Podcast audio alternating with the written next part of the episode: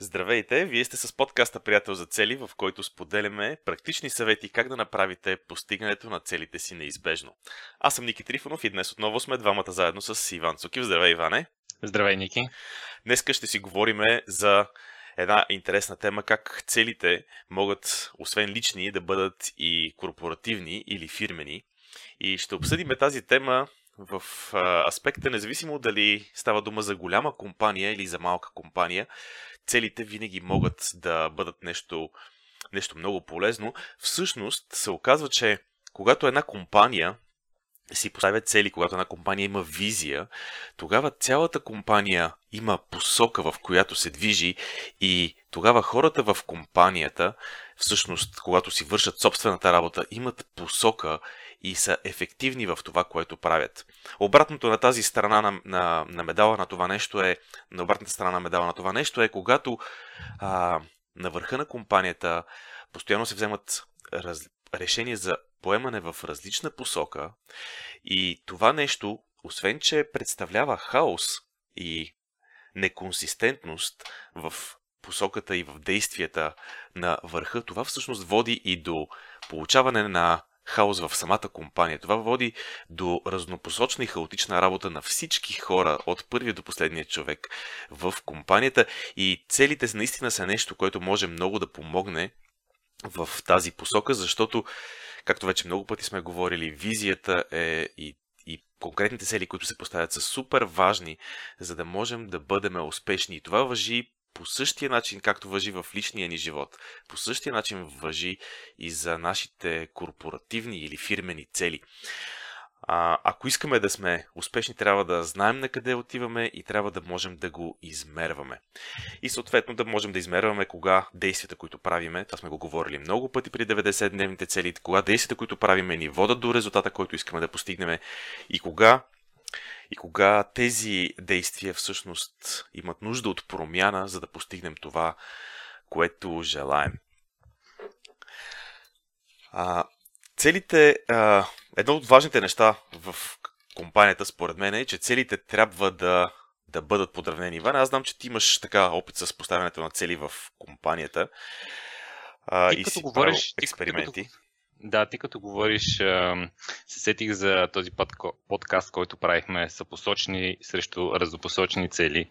И а, това наистина ние говорихме в контекста на лични цели, да имаш а, примерно две собствени цели, които се бият една с друга, но представи си, ако не само твоите цели се бият една с друга, се бият и с целите на колегите, всъщност какъв мултиплициран хаос може да се случи, ако наистина а, нещата не са, са посочни, или на английски доста често използваме aligned, т.е. подравнени с, а, с една обща а, визия.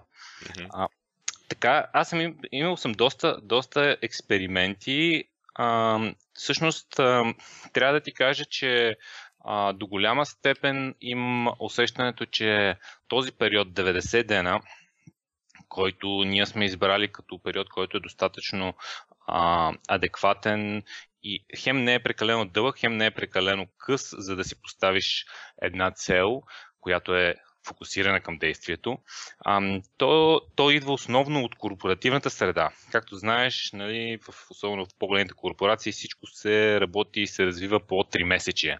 И да. там... Или са три месечия, или шест месечия, между другото. Просто за уточнение. Има различни варианти, съм срещал. Да, ами поне според моя опит, по-масовото е три месечието. Да, точно така. А, а той може да има и годишно и така нататък, да? Но масово е случай тримесечието и, и а, наистина това е един период, който се използва в, а, в фирмената среда. Сега, аз какви експерименти съм а, правил, а, много, много зависи горе-долу за, за какъв фирма говорим, защото това може да се приложи както и в малка фирма, така и в по-голяма, но примерно един от предизвикателствата е м- дали, как да кажа, а, има, има няколко типа организации, особено при по-малките фирми. Едната е пълна гъвкавост, т.е. обикновено... това да не, да не означава пълен хаос. А, добре, пълна гъвкавост. Да, за някой, за някой който обича другата, другата, другия вид структура, това е пълен хаос. А, та пълна, пълната гъвкавост е... А, виждал съм и двете да работят. Значи, едното е пълна гъвкавост, което означава, че м- обикновено няма много строги а, процедури, процеси, правила, разписани правила. А, тогава се изисква обикновено да се наемат а, така наречените суперзвезди, защото всеки трябва да е достатъчно адекватен сам да си измисли нещата и сам да си ги свърши, без да е, как кажа, много, много организирано от към процеси. А другия вариант е а, да е много процесно ориентирана а, фирмата, което означава, че а, нали, може да се вземе почти всеки човек, но му се дава един или много чек-листи и той буквално минава. Има си разписана процедура, минава по чеклист. Ако някъде нещо не му е ясно, се дообучава и той си минава. Сега, първият тип хората, които са а, нали, по-свободна организация, изискват сто процента а, някаква такава система, която да бъде с цели, алайнати един с друг, защото иначе наистина може да стане от гъвкавост на тотален хаос. А, Други, другите, които имат много по-процесно ориентирана, само тези, които измислят процесите, обикновено имат някакви, някакви цели, а да окажем това ниво, което е на, на екипа, което само минава по чеклистите, които могат да са и, и петстотин човека, а те а, даже може да се объркат, ако трябва да им се вкарат цели. Поне това е моят опит, защото съм се опитвал да вкарвам цели на хора, които буквално работата им да минат, нали, днеска по три чеклиста и Не, не ми се е получава поне на мен. Да, това е много интересно. Аз а, хм, бих казал, че тук това са двете крайности, може би, които ти разказа и е много интересно погледнато по този начин. А, аз мятам, че винаги, независимо дали хората са от тези, които следват с някакви чек-листи, макар че ти така, както го описа, да направиш само едно, две и три, това да го повтаряш всеки ден, то това всъщност няма никаква креативност в тази работа и наистина в този вид дейност не знам дали има място за поставяне на цели, защото все пак целите са свързани с това да си креативен по някакъв начин, да, да създадеш нещо, което, нали, е по-различно, нещо, което е ново. А, но със сигурност... Може би, всъщност, може би всъщност не знам дали има чак такива толкова строго дефинирани дейности в, в, в дейност. Всичките, всичките франчайзинг вериги, това е основния, основното нещо. Те, всичко е така разписано и е направено, че всеки mm-hmm. знае кога, какво, как се прави и само да го кажем така, както ти си изразяваш, висшия менеджмент а, решава и експериментира за нови продукти и услуги. Ако, ако тези експерименти, които е необходимо да минат през цели, а, станат успешни, те стават на един чек-лист и вече mm-hmm. се работи по тях. Знаеш ли, много се радвам, че даде точно този пример, защото всъщност ние си говорим за това как целите трябва да са подравнени и сега даже ще видим как и в тази ситуация всъщност всеки може да има цели. И за да го обясна, всъщност ще, прес... ще премина направо към това как, понеже много лесно да си говорим как целите трябва да са подравнени, как трябва да са aligned с тези на, а, нали, с цялата визия на компанията, обаче как на практика става това. И ще се върнем после на примера с франчайзинга. Всъщност, за какво става дума?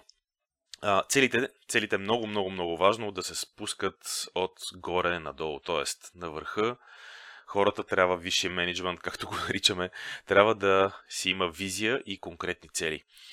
Защо? Защото на практика, когато висшия менеджмент... Нека да разделим нивата на три, за да, за да упростим цялата схема. Нека да имаме висш менеджмент, което са обикновено си и о-то, т.е. изпълнителният директор и някакво, въобще няк... всички директори в една компания. Това е първото ниво, висшия менеджмент. Следващото ниво са примерно менеджерите и на последното ниво са служителите. За простота, нека да го разделим просто на тези три части. Какво, какво всъщност, как, как може да се направи това нещо и как работи много добре? Висшият менеджмент, когато има ясна визия и цели, той трябва да ги сподели с нивото, което е директно под него. Тоест, в случая, на целта на този пример, това бяха менеджерите. Какво се случва сега?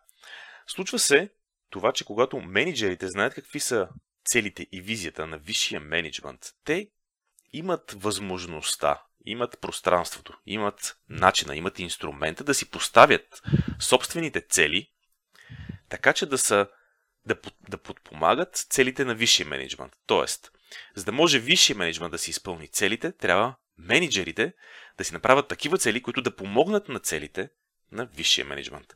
Съответно, тук продължаваме надолу. Служителите пък трябва да, да знаят... Само едно да? бързо уточнение, нали? А, понеже това нещо сме си говорили с теб, а като говориш нали, такива неща, някой, който е в по-малка фирма, може да си помислим, а тук става просто само за корпорации над хиляда човека, а ти даже ми беше казал, че нали, това може да стане и за десет-петнайсет човека, просто висшия менеджмент е примерно собственика, има си двама менеджери и другите са служители, нали? нали не е необходимо, пак работи същото нещо и за по-малки нали, структури. Да, точно така. Абсолютно точно този пример си спомням, че си, че си обсъждахме с теб. И всъщност служителите пък трябва да знаят на, на техните менеджери какви са им целите, за да могат те да си поставят съответно цели, които да помогнат на менеджерите да си постигнат техните. По този начин какво се получава? Получава се, че от една обща голяма визия, която има компанията, всеки започва да си поставя цели на неговото си оперативно ниво. Така, извинявайте за включването. Тук някакви звуци се включват от време на време при мене. А, при ще те се... глобяваме. Ще ме глобяваш ли? Чай сега да не ми звънне на мене телефона. Трябва да внимавам, да. Трябва да внимавам с включването и явно какво казвам. А, в крайна сметка да се получава така, че всеки е подравнен с нивото, на което репортва, с, с нивото, което са му преките ръководители. И по този начин се получава, че цялата компания се движи в се получава така, че цялата компания се движи в една посока. Нека сега да погледнем примера, който ти започна преди малко да разглеждаш с, ам, с франчайзинга. А, ти каза, че преди малко, че само хората, които са на върха, могат да си правят някакви експерименти. Всъщност, ако това нещо е подравнено с хората, които са под тях, те започват да, освен да имат цели, които са свързани с спазването на процедурите. Между другото, тук също може, независимо, че следваш винаги една и съща процедура, можеш просто да имаш цели свързани с това, да следваш по-ефективно тази процедура, т.е. винаги да постигаш желания резултат, или пък по-ефикасно, с по-малко действие да постигаш същия желан резултат. Т.е. тук има, тук има различни нюанси за това какви цели може да си постави човек, дори да следва строго фиксирана процедура. Пак има, пак има място, пак има място за цели според мене. Но още по-интересно става, когато висши менеджмент са си поставили, какъв пример ти даде нещо за маркетинг или за нов продукт или за какво, каква ти беше идеята? За пример, пример в случая беше, нали, мисля, това, което ми беше в главата, беше примерно някакъв нов продукт, който нали, трябва да се добави. Някакъв нов продукт. Но, но той и за маркетинг е също, в смисъл някаква нова маркетинг кампания, която да се... Да се направи, да. Ами супер, ако това нещо се алайне, значи, айде да си представим това с маркетинг кампанията, примерно. Звучи много интересно, предполагам, че ще измислим някакъв готин пример. Тук, например, Виста, импровизирано. Mm-hmm. Но, примерно, те решават, че ще правят някаква много яка интересна кампания, висшия менеджмент, което до сега не са я пробвали, не е ясно дали ще сработи за този франчайзинг модел, дали няма да сработи, но всички се надяват, че тази кампания нали, ще бъде нещото ново различно, което ще промени нещата. Ако те изкомуни... си го поставят това нещо като цел и това нещо го изкомуникират с хората, които са под тях, които да кажем, че са някакви менеджери, които управляват с други хора, всъщност менеджерите могат да си поставят във връзка с тази кампания, в зависимост от това каква точно, какъв точно е предмета на тази кампания, могат да си поставят собствените цели, които да помогнат тази кампания да се случи. Най-вероятно менеджерската работа ще бъде а, повече тип проектна и организационна, така че да се случи тази визия, тази идея, която висшия менеджмент са изградили, създали. Оттам нататък обаче тези менеджери да могат да си свършат организационната работа, какво им трябва, трябва им някой, който оперативно да седне и да свърши някакви неща, нали така? Да.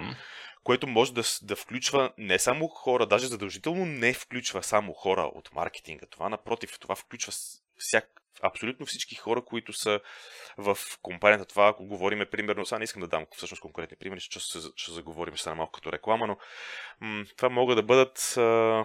Е, пусти малко реклама, бе, тизър. малко тизър. А, това могат да бъдат просто хората, абсолютно всички хора от компанията, които по един или друг начин са участват в тази маркетинг кампания чрез действията, които извършват, чрез продукта, който създават в компанията, в която работят.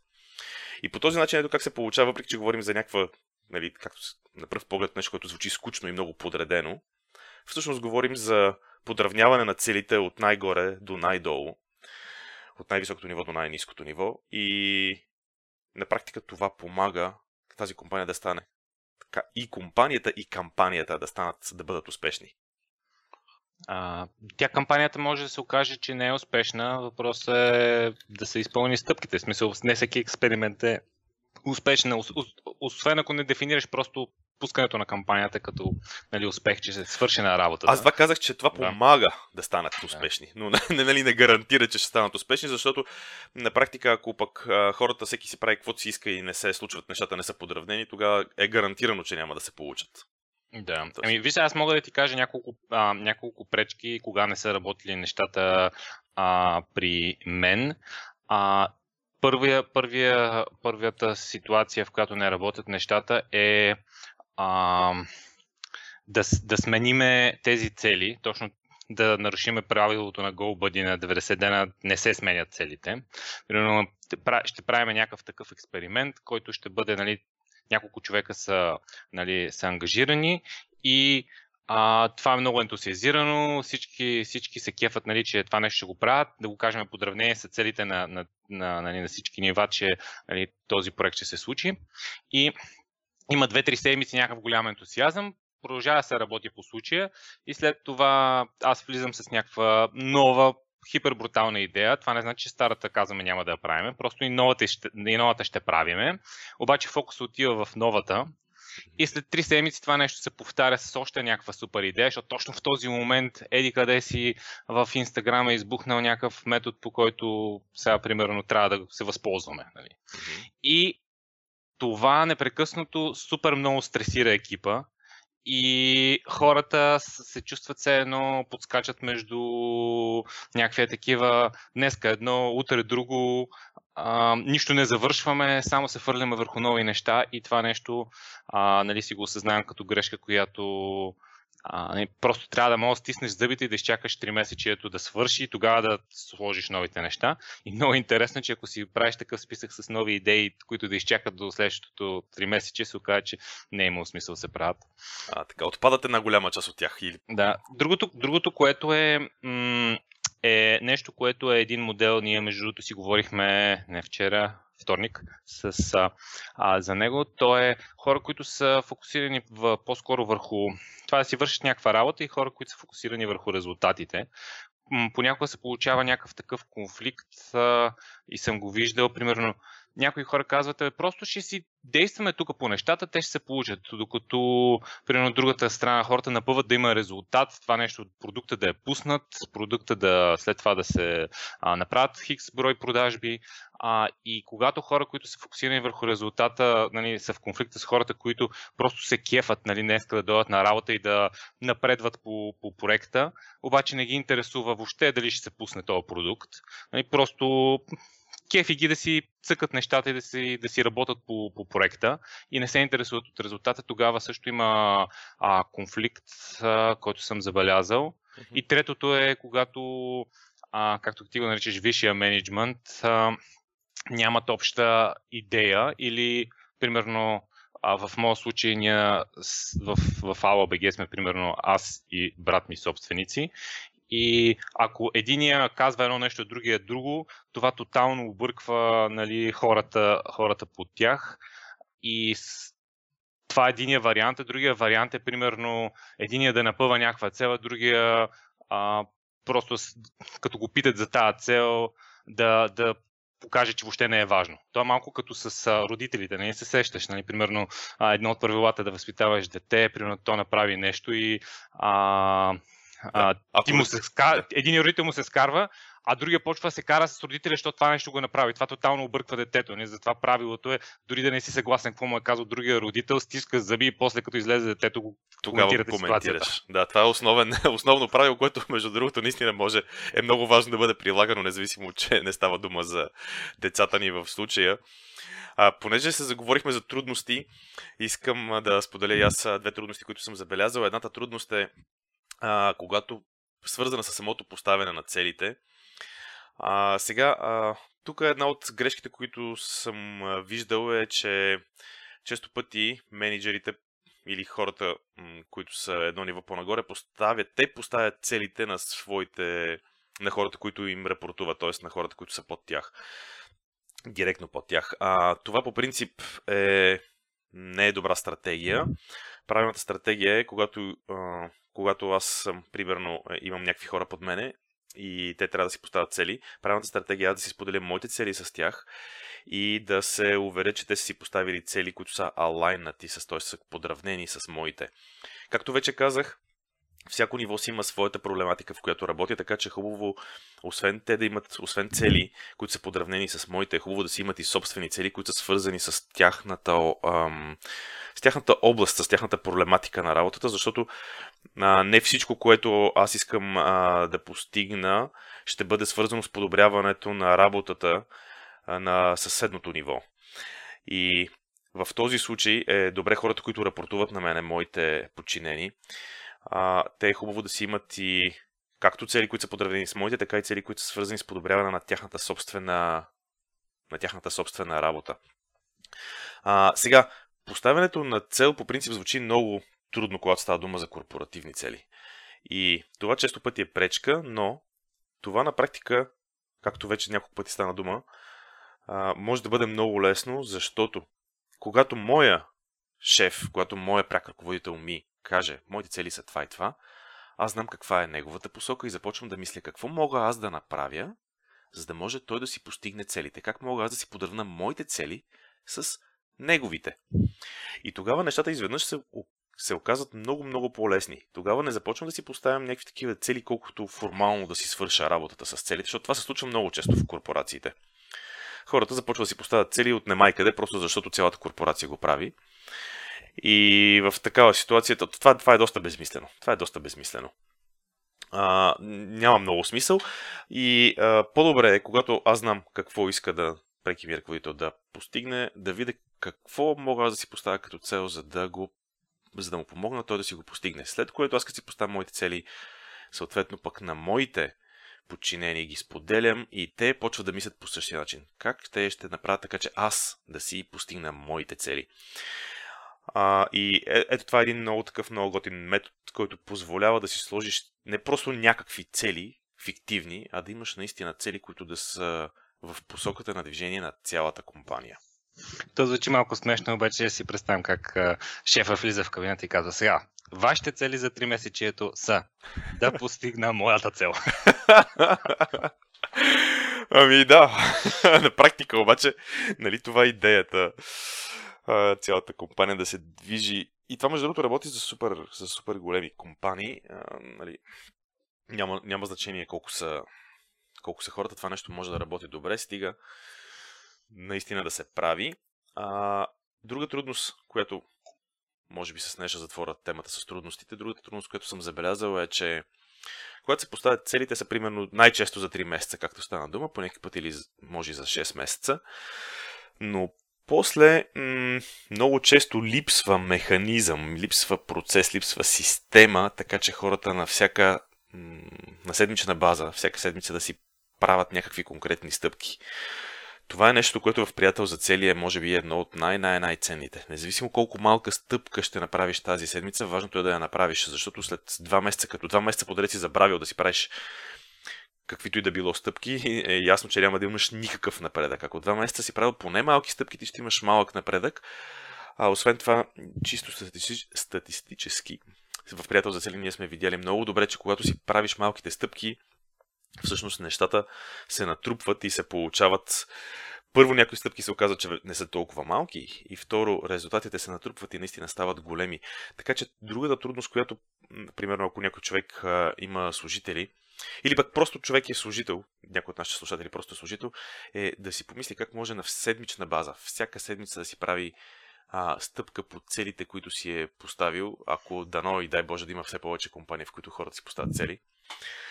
А, но ако имате късмета да сте в такава компания, а, просто а, помислете как можете да направите така, че на седмична база да си движите нещата, за да не се окаже на края на три месеца, че трябва да наваксвате нещо, което, нали, е трябва в продължение на три месеца да се прави. Тук мога да ти кажа, нали, какво съм видял, че пък а, продолява тази пречка и страшно много да работи. То, то е нещо уж стандартно, но а, а, то зависи как, как се прави това нещо. А, реално, абсолютно задължително е на деветдесет дена да се отдели половин ден, един следобед обикновено го правя аз, или цял ден, в който се събират всички, които, които ще, ще имат нещо, някакъв допир до целите и се брейнсторват и се минават по няколко процеса, кои са приоритетите и кой на крайна среща трябва да, всеки да има а, ясни деветдесетдневни цели. Това е едното, което е задължително и когато се пропусне, става една безкрайна и безкрайен луп от, от такива смисъл, просто се протакват нещата. Уж се работи по нещата, но не се работи. И всъщност на деветдесет дена се преглежда какво е постигнато, гледат се метрики, кей пи ай ес, след това се слага, слага деветдесетдневни цели. След което а, седмичната оперативка, която а, нали, аз просто мога да реферирам към една система, която мисля, че начинът, по който се провежда оперативката е феноменален. Просто съм правил какви ли не експерименти, но а, книгите Rocket Fuel и Traction, ако някой се занимава с това нещо, просто са абсолютно задължителни. И там имат такъв level десет митинг, го наричат. Минават се при определени стъпки, която една от стъпките, освен че се едната от стъпките, примерно, преглеждат се метриките, другата е се преглеждат тези деветдесетдневни цели на всеки и всеки казва, нали, а, дали е on track или off track. Тоест, а, просто, и ако е on track, т.е. по план, а, е окей, okay. Ако е off track, т.е. целта е излязла от план, а, се вкарва за дискусия какво може да се направи, къде е проблема. И по този начин, ако една, една цел може да, да, да излезе от плана само, а, само за една седмица. А иначе се получава това, което, нали, ти сподели, може да се окаже, че два месеца никой не е работил по това, защото си имал друга работа, то всички си имаме друга работа, оперативна работа, междинна работа, отпуска това, онова. И може нещата да излезат извън контрол. По този начин много бързо се влизат, се, се вършиш обратно по план за нещата. И това е много подобно на нашия Goal Buddy разговор, който е всяка, всяка седмица. А, и след това, съответно, всеки трябва да си прави седмичните стъпки. Така че много е Много е приложима системата, приятел за цели за това нещо. И ние може да помислиме в тази посока в дългосрочен план, защото и двамата сте да правим непрекъснато експерименти, да, да правим Goal Buddy for Business.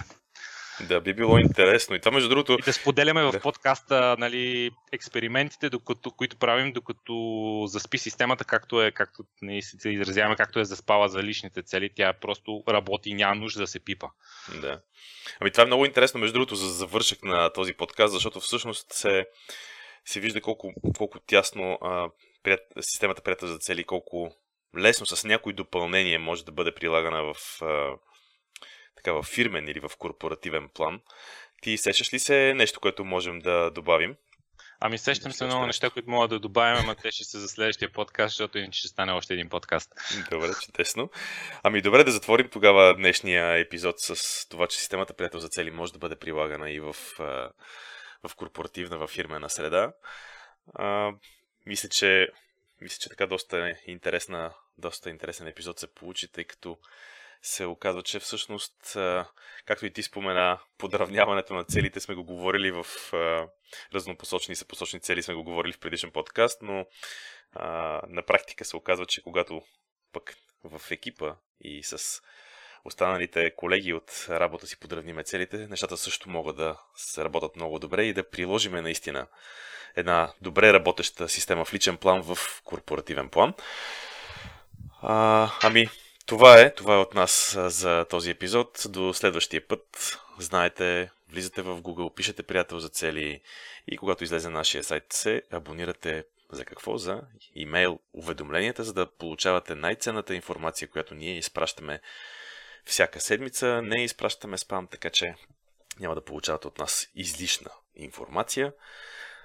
Това е от мен. Чао и до следващия път. Чао и от мен.